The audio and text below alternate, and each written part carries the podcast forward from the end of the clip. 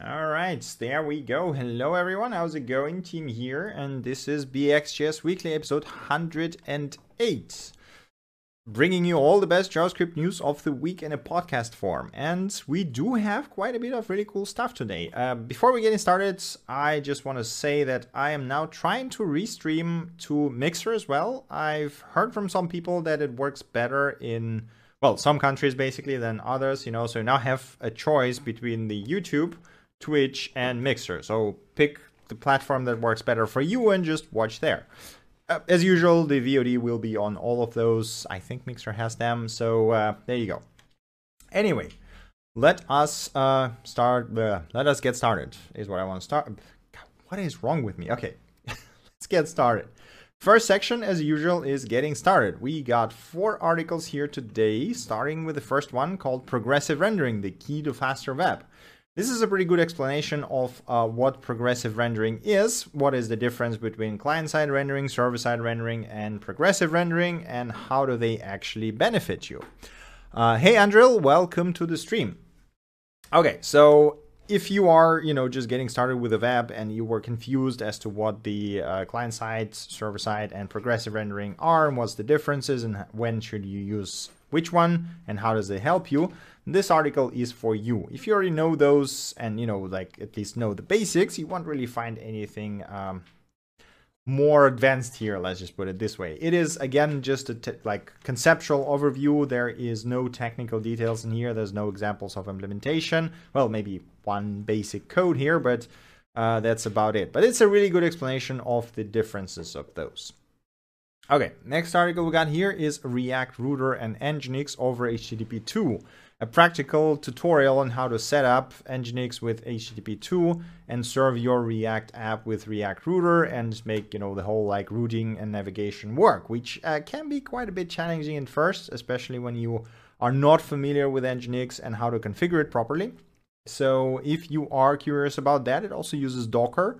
Uh, do check the article out. It does a pretty good job of explaining how to set everything up, how to do a basic performance improvements, how to set up the SSL and stuff like this.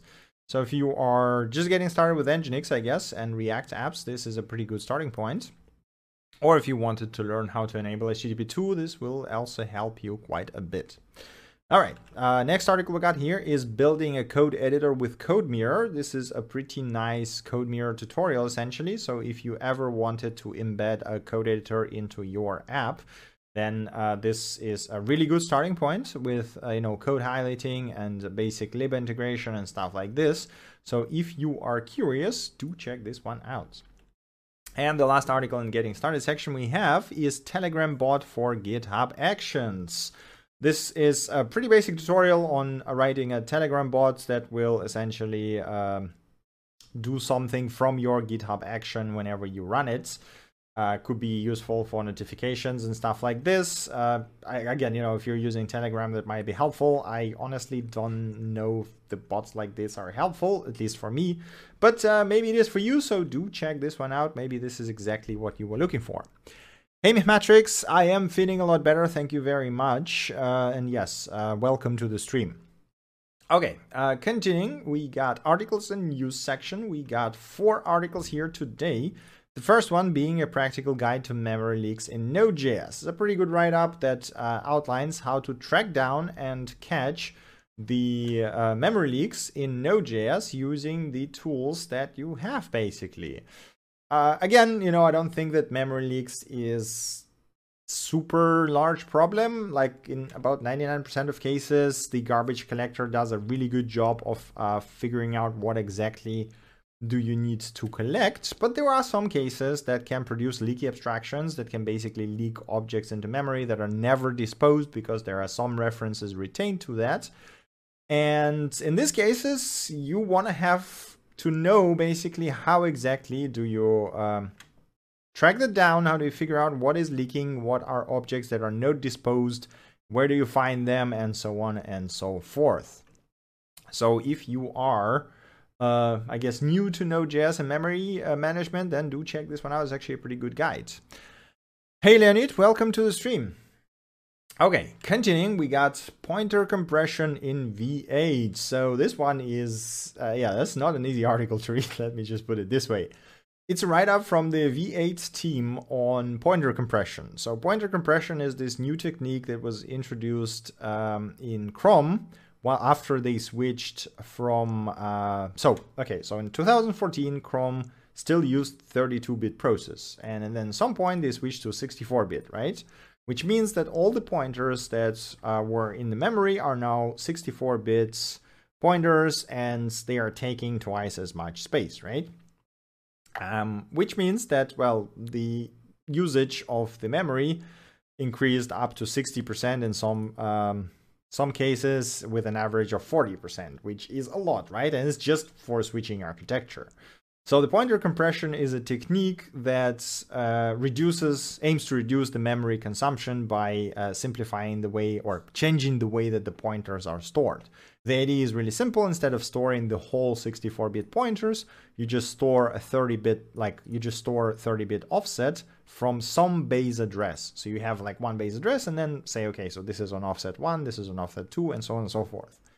Now, this is the gist of it, but the article itself goes into a lot of details of how exactly that works. And those details are insane. Like the the way it's written is, is really fun to read. And very very entertaining uh, on um, technical level let's put it this way um, so it goes uh, in like a lot of depth including some you know assembly here and there and explanations of what exactly happens in different parts of v8 such as you know turbofan and octane and so on and so forth uh, and uh, if you're curious about the details just read it if you are curious about internals of v8 i would highly recommend reading this is really cool now, I'll just, you know, I won't go through all of it. I just want to show you the results of applying this technique. It actually reduced the uh, V8 heap memory down to 40% in, well, 35 40% in most of the cases, which is just insane. Like, look at that.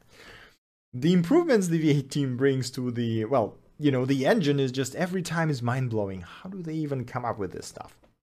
And not just the memory improvements are there, but the um, the this technique allows the websites to utilize less CPU and uh, garbage collector time. Um, not you know as as impressive as the memory consumption, like 40%, right? but still, you know, going from a couple percent on something like Reddit, going down to like 10% on something as heavy as Facebook, for example, which is pretty damn impressive to be honest. So if you are curious about more details, I would encourage you to read a, like through the whole article. It is lengthy, but nonetheless, as I said, you know, very entertaining and very interesting and uh, very educational. So there we go. Okay.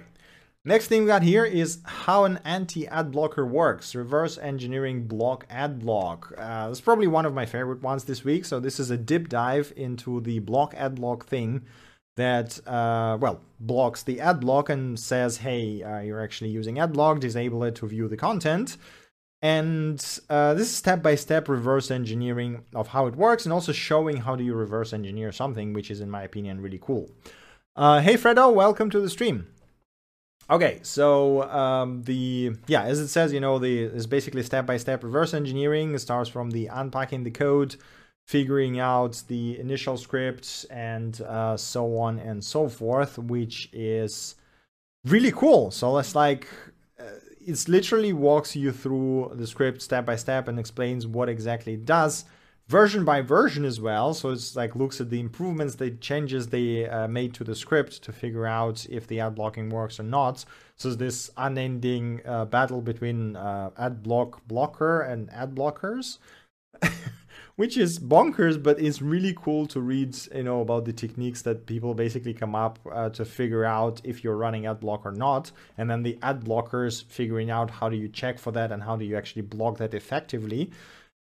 It is really fascinating. So if you are curious about the ad blocking scene and how exactly do they uh, catch that, there is six versions that are here and that are try to block various techniques and approaches. Uh, the latest one being like you know blocking Brave, which has become quite widespread to be honest, and uh, it's it's a nice browser for people who don't want to fiddle too much with the configs. So there you go. If you are curious uh, about reverse engineering stuff and specifically about how block adblock works, then do have a read through. It's a really great article and it's really cool uh, to have a look at all of this code and all of these approaches to catching adblocks. Uh, so there we go. Okay, and the last article we got here for today is Understanding ECMAScript Spec Part 3. This is the third part uh, in uh, Understanding ECMAScript spec articles where he talked about the previous ones. And this one basically continues uh, with the same vein. So this is a deep dive into the syntax and it goes into the syntax grammar and shows how exactly the spec describes the, well, you know, the really basic JavaScript code that you would write like this in a standardized way, essentially, which can be quite challenging to read, let's be honest. So I'm not gonna go in depth here. Um, again, you know, this is an amazing article. It's, it's a really well written and makes it a lot easier to understand ECMAScript spec if you never had to read specs before. So if you are interested in reading spec, if you are interested in learning how to read it, I would highly recommend reading this one. And if you haven't seen the previous parts, them as well, because all three are amazing. All right. That is it for the articles in news. Now we have tips, tricks, and bit-sized awesomeness. We do have quite a bit here. Uh, a lot of them are related to the uh, ECMAScript committee meeting that happened a few days ago, I think. Uh, but anyway, let's get from uh, started from the first one. So the first one here is announcement from uh, people from the Node team. So Node 14 is due to be released on April 21st, which is uh, relatively soon, just a couple of weeks. And there is already a release candidate one uh, that you can just download and try. So if you are curious to see what will be in Node 14, uh, well, then there is RC1 available for all platforms. Just go ahead, grab it, and give it a shot. Uh, it's pretty neat. So I honestly cannot wait for that. Uh, it's probably going to be quite good because it's probably, I think it's going to have the latest V8, which means we're going to get optional chaining and nullish coalescing um, enabled by default if I'm not mistaken. I hope I'm not, because those features are just a game changer. Uh, Gatsby or Next, uh, both depending on a use case. I mean, both are great tools. Anyhow, continuing, the next thing we got here is announcement from the Deno team. Uh, Deno version 1.0 will be released on May 13th, so they've actually achieved all the major features that are necessary for 1.0 release. If you have a look at the ticket here with the tracking, all of the, almost all of them are ticked. There's like some uh, minor things left, like the web server performance improvements and TypeScript and source maps are correctly recompiled and things like this. But you know, those are like minor things. So basically, until May 13th, the team will be spending time uh, on polishing and correcting APIs, which is, uh, I think, a pretty great timeline. So uh, Deno 1.0 will probably come out on May unless there's more delays, which as well, you know, might happen with the current pandemic situation. But hey, uh, let's see how that develops. It seems like it's shaping up quite nicely. So uh, I'm hoping, I'm, I'm wondering if they will be, uh, I'm, I'm guessing like basically we're not going to see complete node compatibility until version 2 or whatever they decide to release it under because current node compat is shaky, let's just put it this way. But uh, yeah, it's, it's great to see this progress. So there we go if you're curious, check out uh, the Deno repo. They release, uh, they basically publish releases, I think, almost weekly, maybe sometimes even faster. So there was a new one recently with some uh, quite quite a lot of changes, really, and new features added. So it is they're making some nice progress. Um, speaking of Deno, I wanted probably at some point to do a live stream where we use Deno to build an Electron-like app with just Deno and that WebView plugin that uses the native OS WebView for the UI, which I think might be a fun little experiment to see just how much you can do with it and how, um, you know, how much space do you actually, or how much RAM, I guess, do you actually take and how big the executable is in the end. But anyway, let's just continue. Right, so the next thing we got here is today I learned about navigator.send beacon URL and data. Uh, apparently, this is a function that allows you to send, to post the data to a server even inside on before unloads where um, XHR or fetch isn't reliable and can be interrupted. And this thing apparently guarantees delivery of that event, which is uh, pretty cool. I didn't, I like, I never heard about send beacon thing and that this basically exists, but apparently that's that's a standard. So if you are doing things like this and you need to uh, reliably send analytics on page unloads, do check this one out. It seems to be quite helpful. Okay, next announcement we got here is from Rising Stack. They've officially adopted, I guess, React Easy State library. So it's now React Easy State by Rising Stack. Uh, I think I already talked about React Easy State quite a few times. It's been around for quite a while. I even did a tutorial video on it. It's a really nice React State Management library that uses ES6 and, oh, or sorry, ES6 proxies.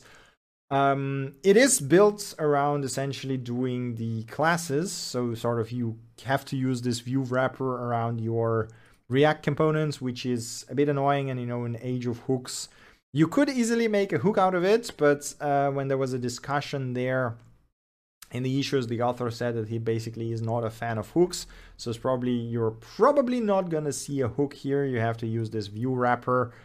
Um, I mean, you know, it's, it's, it's perfectly fine uh, in my opinion, but I just prefer hooks and it's a nice library if you um, want to use proxies, but it seems like there's a better, like simpler solutions. Let's just put it this way: is that don't rely on proxies when you use hooks. But anyway, it's nice to see that it basically was adopted by Rising Stack and it's now going to be officially maintained, I guess, as a live and healthy project, which is a cool news.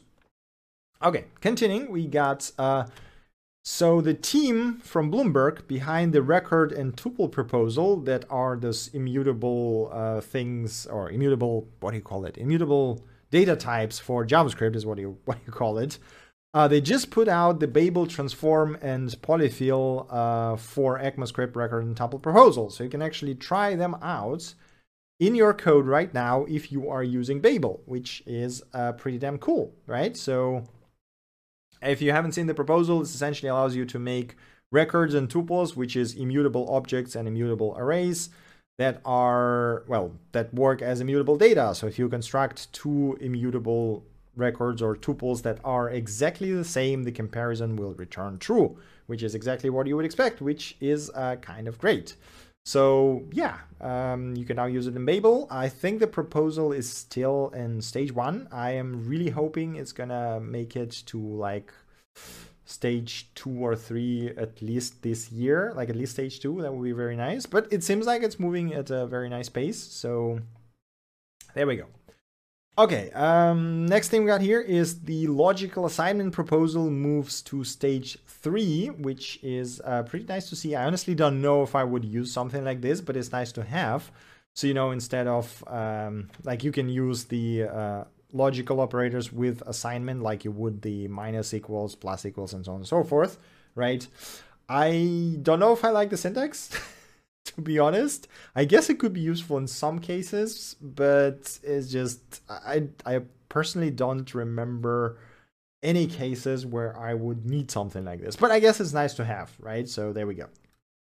Uh, stage three means it's gonna land in most of the browsers in the next half a year or so, and it's probably gonna make it into uh, a ECMAScript 2021 because 2020 is almost finalized or I think it's already finalized maybe, but anyway.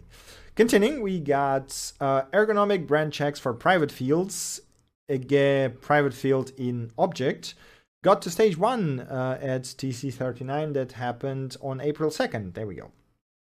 So again, I haven't actually used private field yet, probably because I'm not really using uh, classes that much. But if you are, and if you wanted to, uh, you know, be able to check if the object has the private property, well, this proposal makes it a lot easier. You can just say private property in object and that will return true or false, which is a pretty nice, uh, I guess, thing to have instead of, you know, doing the whole try catch thing, which is annoying.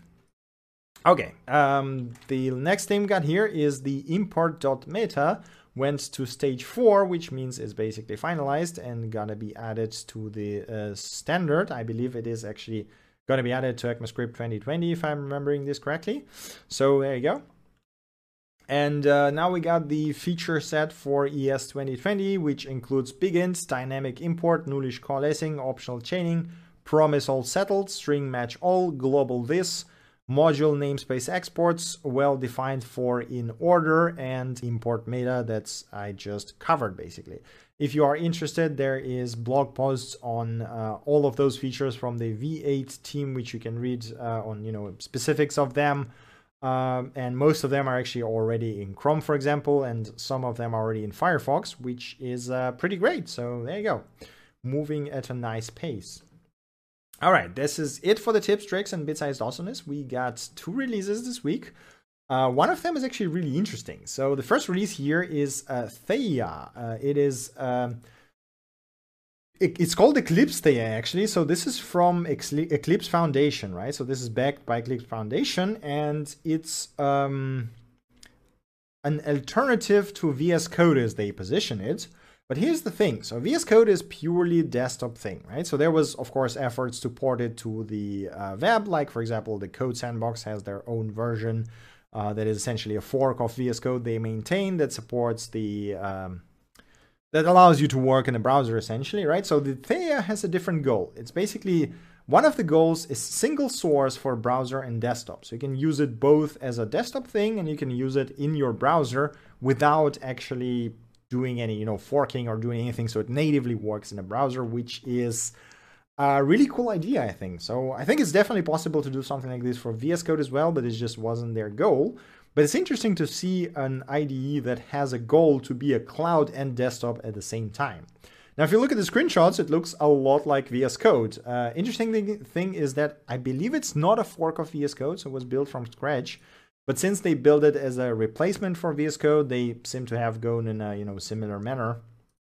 Uh, now the interesting thing is that it actually runs VS Code extensions, so it's compatible with VS Code extension protocol that they released at some point.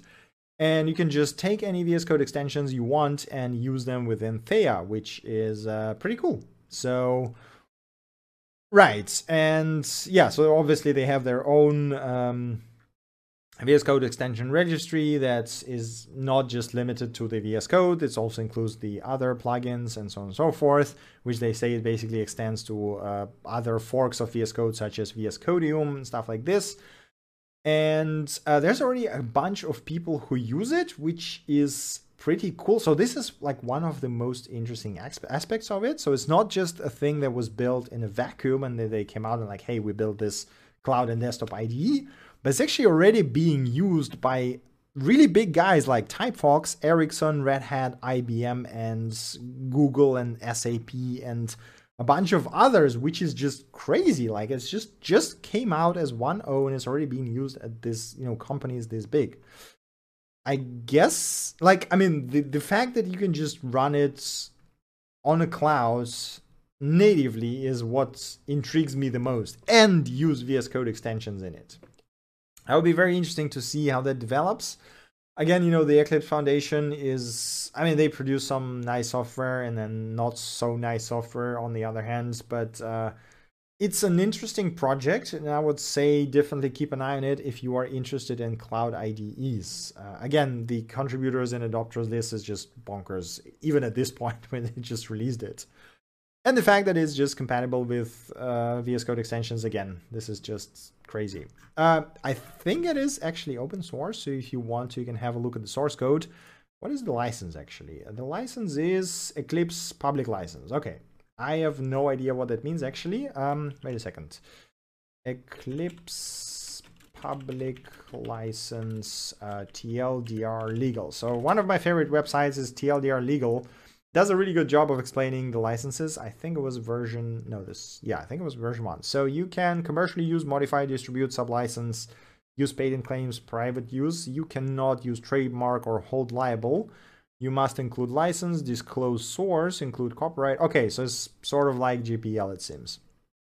Okay, um, I mean, fair enough. That's that's still pretty good. So if you're interested, do check it out. It actually looks like a really cool project. I probably want to try and deploy that somewhere and see how that works because having my own like one of the problems I have while working on Windows is that I have to fiddle like first of all is like you know when I want a game I have to go and manually kill the WSL uh, daemon because it takes off the precious resources from my game, right?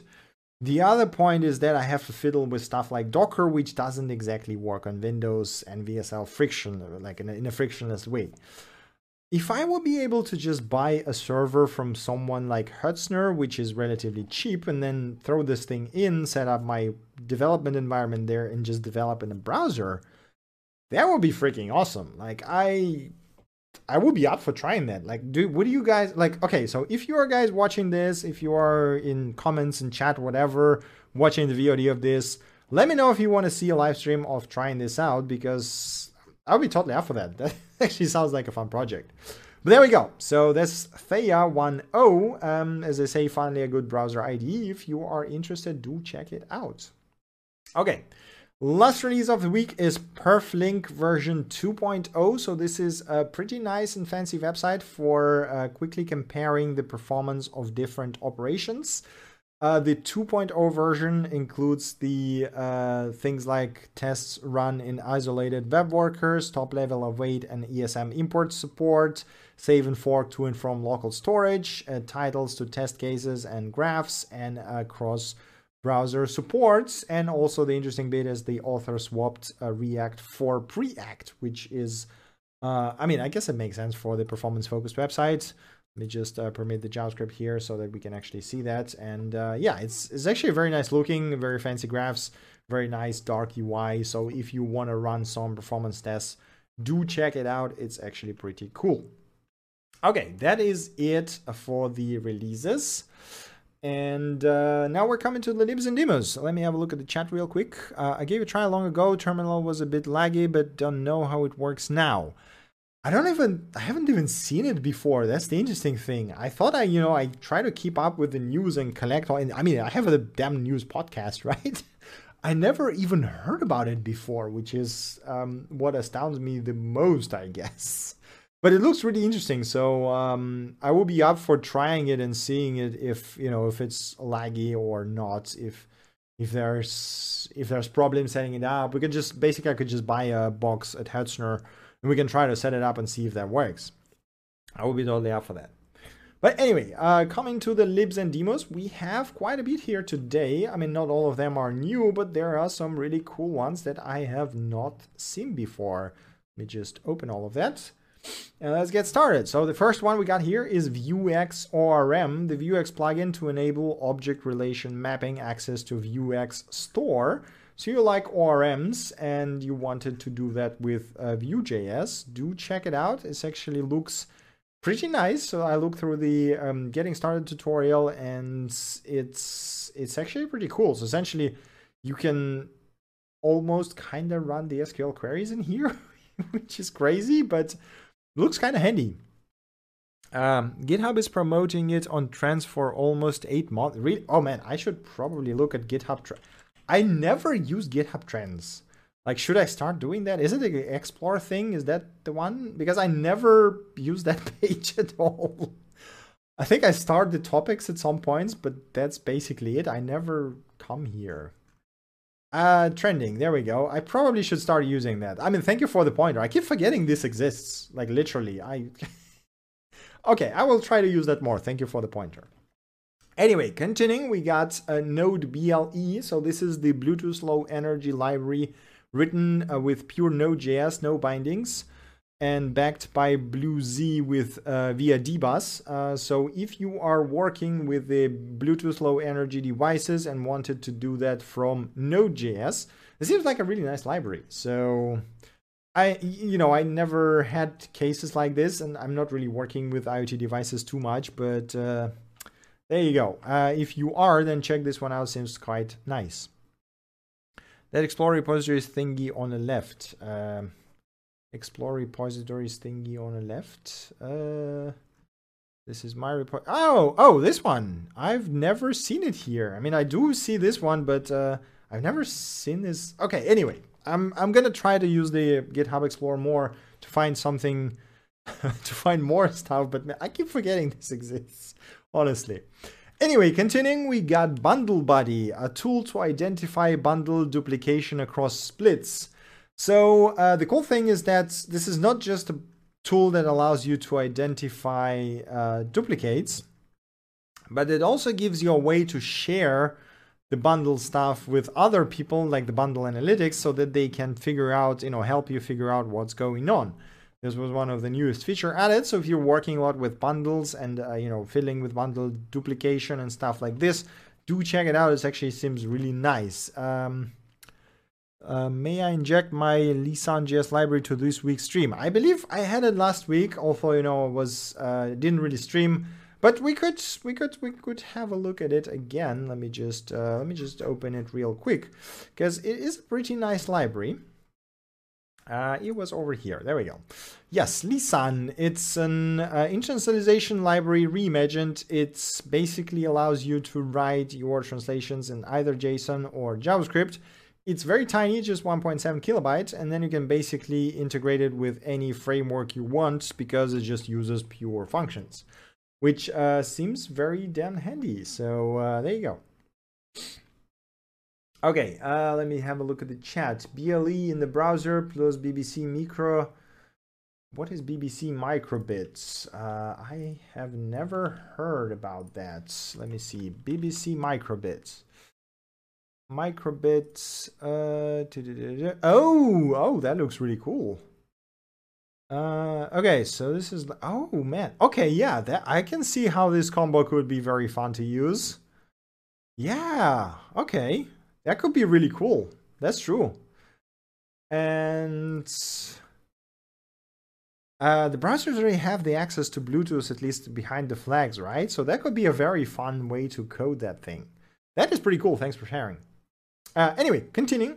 We got Preconstruct. So this is a new fancy tool that allows you to develop and build your code painlessly in monorepos. So sort of the monorepo managing thing that uh, kind of setups the monorepo for your uh, project and allows you to do, uh, well, anything from bundling to developing to publishing in just a simple uh, preconstruct command. Uh, so if you're working with monorepos, do check it out. The docs are a bit scarce right now, so there's like not there's some you know blank spots that are not exactly described in a best way possible. But the library itself is actually seems to be quite nicely designed. So if you are curious, definitely check this one out. It seems to be pretty cool.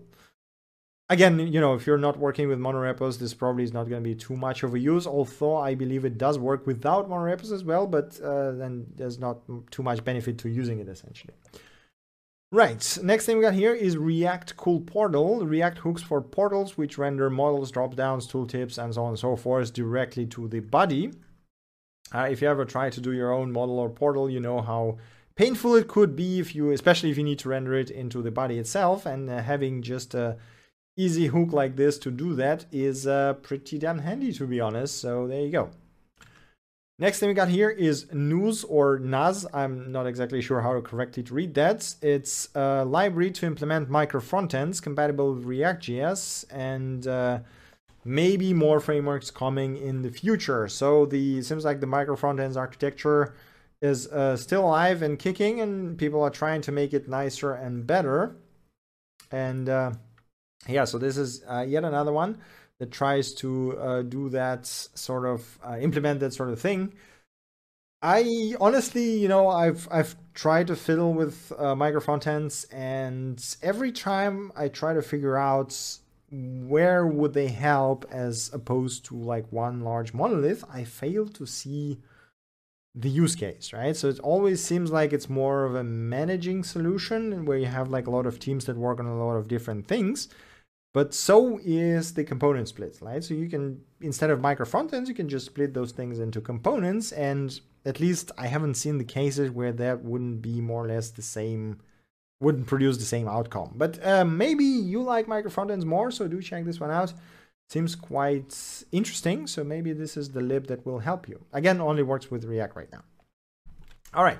Continuing, we got spinners React, lightweight SVG and CSS spinners for React that look quite nice. So, you know, if you are looking for spinners, uh, they also allow you to customize them uh, right here immediately with colors and everything, and you get the code here.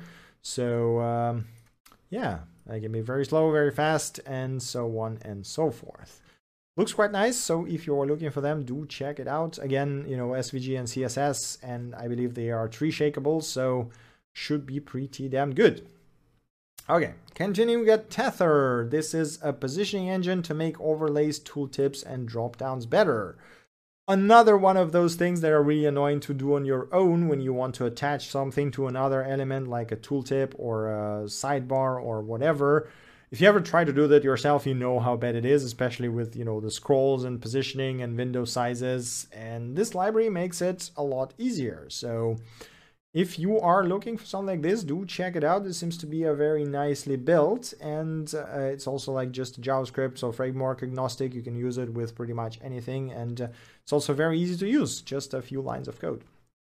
Okay, continuing, we got Piano Charts, a JavaScript library to visualize musical notes on a piano keyboards. Uh, so if you are working with music and you wanted to visualize anything on piano, then this is a really easy way to uh, do it. So, you know, I, I, mean, not, not much else to say. Looks very nice, but uh, have a very limited use case. But uh, there we go. Right, next thing we got here is use sound, a React hook for playing sound effects. Please don't use this. This is probably annoying as hell. but in cases where you do need to play a sound, this actually seems like a very nice way to do that. You literally just use sound with a URL, and then you get a play function that you can call to play that sound uh, pretty straightforward. So there you go. Okay. Next thing we got is CodeJar, a microcode editor. So yeah, this is a very tiny and easily embeddable code editor that allows you to, well, pick different languages, pick different styles, and it's also very tiny and very easy to use. It's just like two kilobytes and then works on just about everything, including uh, mobile devices, and there is like a ton of examples here. So uh, yeah, it even allows you to do customized uh, text coloring, which I I don't know why you would need that, but there you go. So it looks pretty nice. So if you wanted a tiny uh, embeddable editor, do check this one out. It's obviously note not a CodeMirror that has a lot of plugins, but if you just want some simple editing, this probably is a good idea. Right, next thing we got here is uh, Note, Note, Notyf, Notyf. I'm not sure how to read that. Notyf, I guess. Uh, it's a dead simple JavaScript library for toast notifications. It's three kilobytes. It allows you to do well anything you want. Seems very nice and supports different animations, different types, and so on and so forth. Uh, so if you wanted toast notifications with integrations with React, Angular, and Vue. Do check this one out. Seems to be quite nice. This one actually helped me. I mean, it, it seems very handy. I personally not a big fan of toast notifications, um, but yeah, you know, they can be useful in some cases. Right, next thing we got here is Flowify. Uh, this is an extension for Firefox that allows you to create a custom start page. Um, so again, probably this is not exactly something. I mean, again, maybe you would use that as your homepage, but I would suggest looking at that more as a learning experience because it does quite a lot of very tricky things that are not that easy to do typically. And uh, yeah, it's just a nice learning project. What do you do? What do you use instead? Instead of the toast uh, toast notifications, I prefer in-place notifications because the toast is like you know you do thing over here. You just like type something, you hit an enter button, and then you see a toast in another place, and you have to like move your eyes. And I tend to miss those half of the times, to be honest. So if if you have to notify me, notify me in place where I did that. Like that's usually not that hard, and uh, it's just works better with me, at least, you know, sits better with me. So there you go. Anyway, continuing, we got another World.js. This is um, JavaScript port of another world DOS game. So yes, it is like um, this is um, another world. So that old DOS game ported completely to JavaScript, uh, and you can even pick different drawing palettes. You can pick different introductions. Um, why is it not? It worked last time. What's happening? Uh, what? Wait a second. Resets. There we go. I guess I just did it save my state from the last time I ran? I guess it did. I probably screwed it up last time, and there we go. There's actually a load. So yeah, it's like you can you can play like yeah. Here's the retro mode for you. so like 320 by 200 pixels, perfect resolution to render that. And it's uh, open source, so you can actually have a look at the source code and how it was built on GitHub, which is uh, also pretty cool. So there you go. Okay.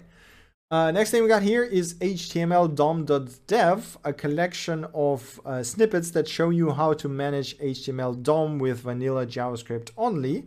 It's a really nice collection and shows you how to do some of those tricky things, um, you know, like removing elements, I don't know, exporting a table to CSV, and uh, there's like a bunch of them basically. So if you are just starting with JavaScript and wanted to learn uh, DOM manipulation in, um, I guess, in a staged way, because they do tag those as a basic, intermediate, and advanced, it's a really nice collection that you can go through and learn quite a few things. Okay, I've opened it twice for some reason. Right, next thing we got here is sketchviz.com. This is, um, I mean, it's not exactly a library or demo or tool, but I found it to be pretty cool. So essentially, it's um, a tool that allows you to create charts and visualizations using um, code, right? So this is sort of a met, uh, I guess, the DSL for graphs that you can then build here using the same library that the uh, Excalidraw uses, I forgot the name of it. And then you can basically export it either as embeds or download PNG or save to GitHub. And then obviously you can toggle sketchy or non-sketchy view. And I, what was the Excalidraw? So there's the Excalidraw and there is the library they use for rendering all of that stuff is, what was the name of it? Oh God, the hand-drawn thing. God, I used it more than one time myself and I completely forgot. What was the name of it? Uh, dev dependencies. RoughJS. There we go. That's what it's called. Right, RoughJS. It's a very nice visualization library that allows you to do things like this. And not just this, also allows you, know, normal styles and things. So yeah, there you go. Anyway, if you ever wanted to code your uh, things, then do check it out. Yes, Dexter, thank you uh, for. I was I I'm really bad at remembering names of stuff I use. Anyway, the last thing we got here for today is colors.lol. Uh, this is uh, overly descriptive color palettes. Like the color palettes themselves are actually really nice, and it seems like they're you know they've been uh, very nicely composed. But that's not the important part. The important part here is the names of the colors in those palettes. So we got uh, um, ectophytic light gray blue, whatever the hell that means. Full yellowish orange. Attractive Barbie pink. I, how do, I don't know if that's like if that's correct. I don't even know if that's true, but I just I, I spent I think like half an hour reading those names because it's just so silly. Come on, DuckDuckGo, what is happening with my internet? There we go. Is that is that even a word? It doesn't seem like it's it's a real word. uh, maybe Google knows that. Uh, okay, so this is literally from the colors LOL, but um, and there's a Twitter. Yeah, okay. You know what? I'm not gonna say if that's true or not. So just figure out it yourself if you want to. But those names are bonkers. That's just that's all I want to say. Okay, that's it for libs and demos. Now we got some interesting stuff to close this off. The first one is the announcement from Internet Archive. So they just made 1.4 million copyrighted books available for free online. So if you wanted to read some books while you're on quarantine, uh, you can now access a ton of them from Internet Archive and uh, just grab them and read them at least for now, uh, which is um, pretty cool. I mean, I, so it's like it says that they're venturing in uncharted legal waters, which I'm assuming is not exactly has to deal with the uh, pandemic thing, but they're trying to just make them publicly available, which is um, an interesting move. But anyway, if you want your books, then do check this out. It seems like a really cool uh, place to do that. Right, uh, next thing we got here is the announcement from Pluralsight. Uh, they are making uh, all of their courses available for free for entire month of April. Uh, they say no catches and no credit card required. There is one catch. If you already have an account, uh, you're not going to get them. You have to create a new one. uh, right now in April, and then you're gonna get it for like a month, I guess. So if you ever wanted to check out any courses on Plural Pluralsight, but were you know figuring out if you want to pay or not, well then you can just uh, do it for free. They do have mostly uh, tech related stuff in there. So uh, there's like JavaScript, Angular, Python, C Sharp. Uh, there's some uh, what is there? There was like Linux courses. Uh, there's some R courses security stuff and things. So it, it, looks like a really nice collection of stuff. So if you are curious to check it out, the JavaScript seems to be on um, not, first place out of everything basically, which is uh, kind of cool. So there you go.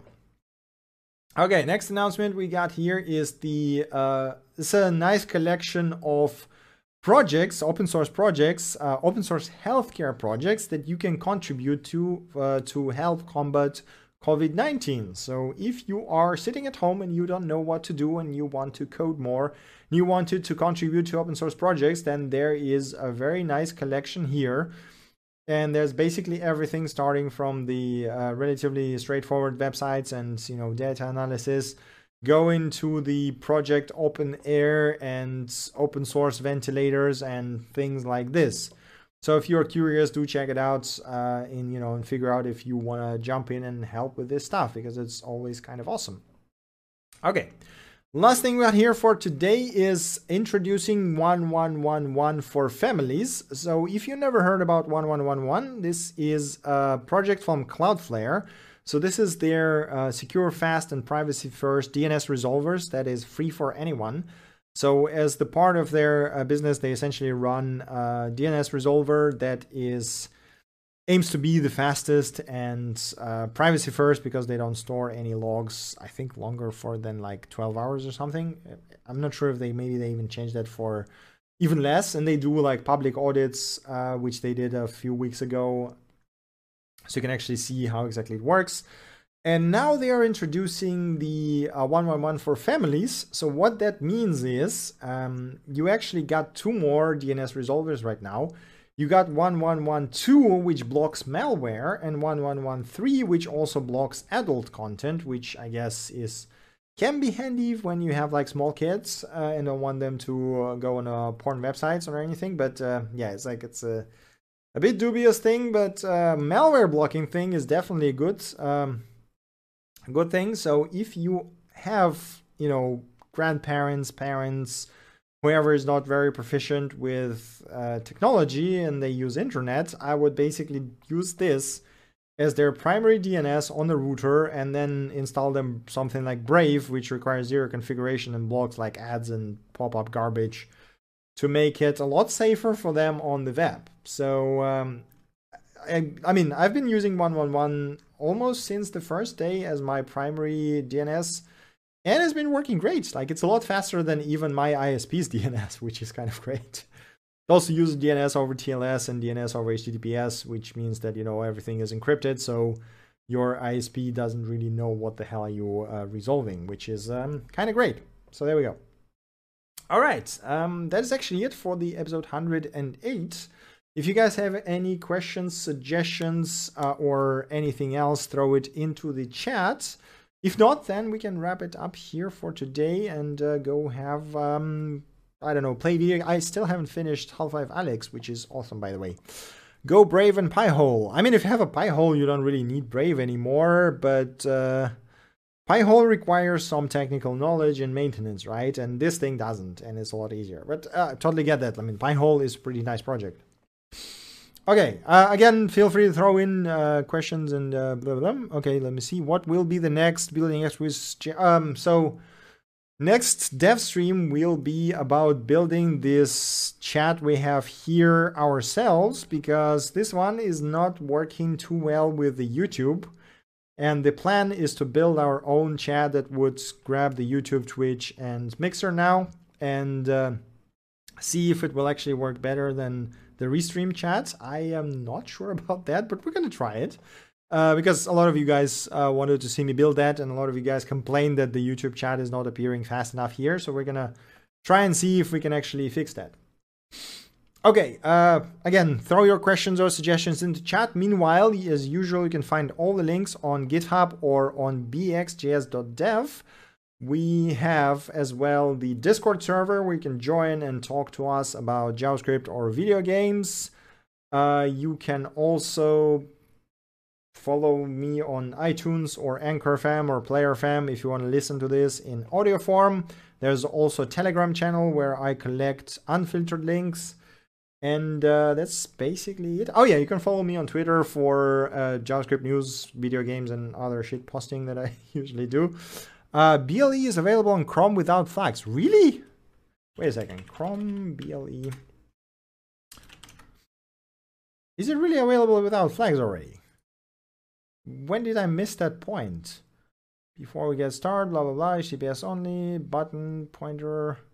Navigator Bluetooth request device. Okay, let me just let me just open a new window over here. This is super tiny. Um, I am curious now. I I was under impression that this is still an unstable spec, so it's not really available anywhere. Okay, interesting. It is available without flags. All right. Um, Navigator Bluetooth. I want. Is it just the? Does the Firefox also has that? Am I just really lagging behind the... Okay, so the Firefox doesn't have it, so I guess it's not standardized yet. Uh, which means, okay, so it's a Chrome-only API for now. But it's interesting that it's not not even behind the flags or anything like that. That's pretty okay. I, that that's great to know. I probably should experiment that. Uh, blah, Chrome. okay, Chrome 70 was when, when it was enabled, so it's relatively recent-ish, I guess. Neat, cool. Thanks for heads up. Hey, Lucas, welcome to the stream, or I guess the end of the stream because we're almost wrapping up. Um, YouTube is like 15 seconds delay. Yeah, the chat. I mean, it's not consistent. That's the problem with the chat. Sometimes it shows it immediately, and the other times it's like 10, 15, 20 seconds delayed, which is just, I mean, it's really annoying. So we're going to try to build a better chat. Okay. Um, right. Any more questions, suggestions, or things you want to discuss this week? If not, then let's just wrap it up here. And if you want to talk about anything, just uh, drop into the Discord server and let's chat there. I will uh, give you a couple of minutes. Meanwhile, um, yeah, I guess I just you know want to stay, want to say stay safe, uh, stay at home, wash your hands, and uh, don't get sick. Uh, these times are it's still just insane. Uh, where is the Discord? It should be on bxjs.dev or in I think it should be on a Twitch channel description as well, and it should be in a YouTube video description and whatever. It's like it should be everywhere basically. So there you go. Okay. Um, right. I think that basically covers it. Okay. Uh, any more questions, suggestions, or anything else you guys want to discuss? Maybe I missed some libraries. Maybe you want to share your own. If not, then let's just wrap it up here. I'll give you 20 seconds. You got 20 seconds. And if not, I'm. You know what? I. this is the stupidest thing ever. So um, I started playing Animal Crossing, and this game is just insane like you you literally cannot play more than an hour or two a day because it just caps you but it's the chillest game ever. And for some reason i i never like game like this but for some reason i just cannot stop to grow my farm. God damn it. Okay doesn't seem like we have any more questions or suggestions so let's just uh, wrap it up here at this point. So um, as usual thank you guys very much for watching Hope you have an awesome rest of the weekend, or if you're watching a video of this, rest of the week. Um, yeah, again, stay safe, stay at home, wash your hands, and I see you on Wednesday for the chat development live stream.